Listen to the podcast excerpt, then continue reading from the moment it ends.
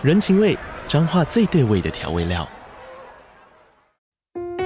人，你在这端，我在那端，各自忙碌又相互牵挂。情，街角的吵杂声传递温暖与思念。味，是从每一个转角飘出的乡愁。这里是彰化县政府 Podcast 节目《彰化早咖》，我是主持人内克。从彰化大小事各具特色到旅游攻略，透过轻松有趣的访谈，带着大家走进最在地的早咖。准备好了吗？彰化的故事，我们说给你听。以上为彰化县政府广告。在华人社会中，人死后一般都会在家里停放一段时间，才会进行安葬，而这段期间，死者的家属就必须无时无刻在身旁守灵，因为自古以来就有一项禁忌，就是不能让动物靠近往生者的遗体，尤其是猫。大家好，我是希尔，欢迎收看本集的都市传说。今天这一集就让我为大家介绍哈尔滨猫脸婆婆。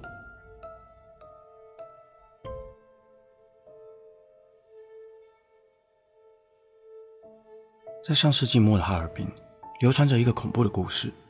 冬天的哈尔滨天黑得早，每当夜幕降临时，就会有一个半人半猫的老婆婆出没在夜晚的哈尔滨，并且遇人就咬，一时之间让民众人心惶惶。相传，在哈尔滨附近的一户农村人家，曾住着一位老妇人。老妇人有个儿子，但儿子为了生计到外打拼，只留下儿媳在家照顾老母亲。不过儿媳和老妇人关系，一直都不太好，三不五时就会发生争吵，甚至大打出手。后来，老妇人因病过世，在当地有个习俗，家中如果有人过世的话，至亲需要陪伴在身旁守灵，并且不能让牲畜靠近往生者。但当时儿子还在外地工作，不能返家，守灵的工作自然就落到了儿媳的身上。儿媳在老妇人的遗体旁待着，没多久就睡着了。隔天醒来。只见老妇人的棺木躺了一只黑猫，却不见老妇人的踪影，让儿媳吓了一大跳。她听见厨房传来了动静，走近一看，才发现是老妇人正在厨房里做早饭，且精神看起来特别好，与老妇人临终之前完全判若两人。儿媳以为老妇人是阳寿未尽，被阎王叫了回来。不过自从老妇人重新复活之后，儿媳发现一直在家里乱窜的老鼠，突然通通消失不见。最近村里头也常常传出儿童失踪的消息，开始有人谣传，有一个长着半边猫脸的老妇人，总是在夜里出没，特别喜欢吃老鼠和小孩。一开始，大家都当作是个谣言罢了。直到某个晚上，儿媳半夜突然惊醒，她看见窗外有人影在屋檐上奔跑，她走近一看，透过微弱的月光照耀，她才发现，那竟是自己的婆婆，且半张脸有着猫的模样。样子十分可怕，隔天便直接搬离了村子，而猫脸婆婆的故事也就这样传了开来。其实，猫脸婆婆的故事有很多版本，但大致上就是一位老妇人去世的时候，身边有只猫经过，猫便从老妇人尸体借了气，诈尸还魂。此一事件在当时传播甚远，把整个哈尔滨的中小学闹得沸沸扬扬，有的家长还自行开会，要学生绝对不能一人落单回家。必须结伴而行，并让学生在右手手腕绑了一条红绳，因为据说可以辟邪。不过谣言越传越广，还传到了整个黑龙江，甚至有的孩子根本不敢去上学。最后有此一说，是猫脸婆婆的事情传到了中央，中央便派军队将其逮捕。而在混乱之中，猫脸婆婆的脑袋被开了一枪。自此以后，关于猫脸婆婆的传闻就突然消失，直到多年以后。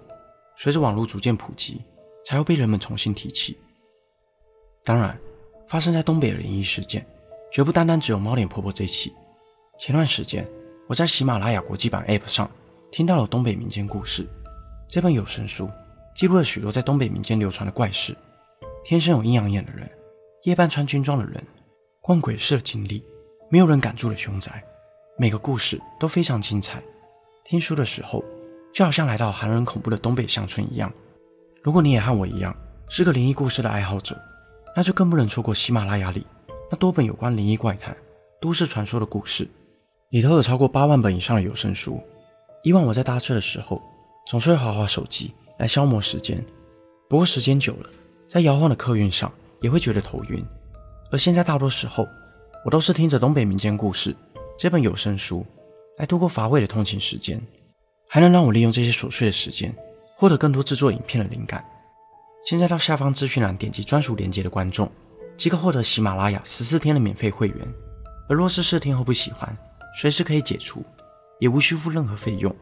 诚挚的将喜马拉雅这个 CP 值极高的 App 推荐给各位喜欢灵异故事的观众朋友们。那么，继续回到今天的故事。其实，类似的故事在韩国也曾发生过。八零年代末期，韩国社会流传着一个香港婆婆的传说。故事大意是有一名老太太。平时总是孤身一人，唯一陪伴着她的就是她的爱猫。老太太十分喜欢这只猫，不管到哪都会带着它。有一回，老太太从首尔搭飞机到香港的途中，因为飞机失事而意外身亡。当时，她的猫就在她的身边。不过也正因如此，让老太太死后成为了一个半人半猫的鬼怪，并回到了韩国，专挑落单的小孩下手。还有传闻说，香港婆婆跑步非常快。十秒就可以跑一百米。另外，她最喜欢的就是在第四间厕所等待落单的小孩上门。但不管是韩国的香港婆婆，还是哈尔滨猫脸婆婆，事实上都是毫无根据的传言，因为自始至终从来都没有实质性的证据，更别提在整个八零年代，完全没有任何一班韩国到香港的飞机发生意外事件。且在那时，要将宠物带上飞机也并不容易。这个传说之所以盛行，其实和韩国新闻台有很大的关联。在八零年代末期，时不时就会传出孩童被绑架或是被拐卖的事件。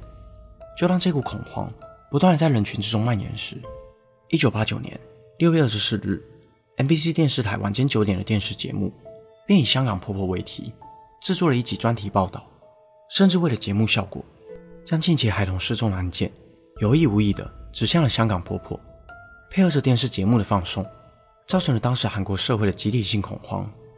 其实，这些都市传说往往反映了社会心理，是集体意识的写照。在哈尔滨流传的“猫脸婆婆”这个传说，可以说是当年拍花党横行的那个年代所发酵出来的产物。拍花党指的是九零年代在大陆东北的人口拐卖分子。在一些农村地区，拍花党会趁着大人们外出工作的时候，偷偷闯入家中，用迷药捂住孩童的嘴。使其瞬间失去意识，再拐卖他乡以谋取厚利。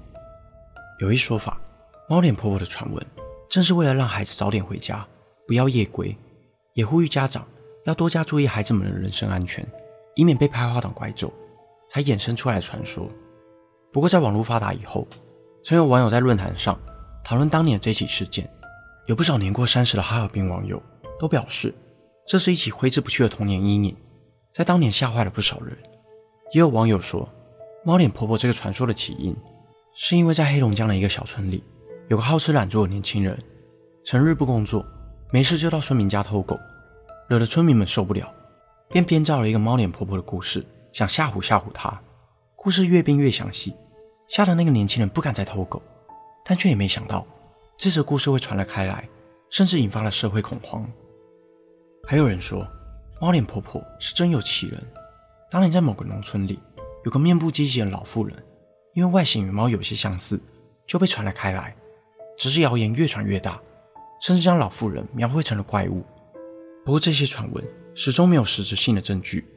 猫脸婆婆的故事也成为了中国十大灵异事件之一，就像当年的成都僵尸事件以及日本的裂嘴女一样。在那个讯息相对封闭的年代，一些谣言很容易在学校之间散布开来。只要越多人说是真的。那么假的谣言也会造成人们真实的恐惧。今天的故事，如果各位观众朋友们觉得听得不过瘾的话，记得去资讯栏点击我的专属链接，领取喜马拉雅提供的免费十四天试听机会，一起到喜马拉雅这个 app 听各种灵异古怪的传说。本期的内容就到这里，谢谢你看到最后。如果想看更多都市传说系列的影片，欢迎订阅我的 YouTube 频道。如果想要听的，也可以到各大 Podcast 平台上关注我，我是希尔，我们下次见。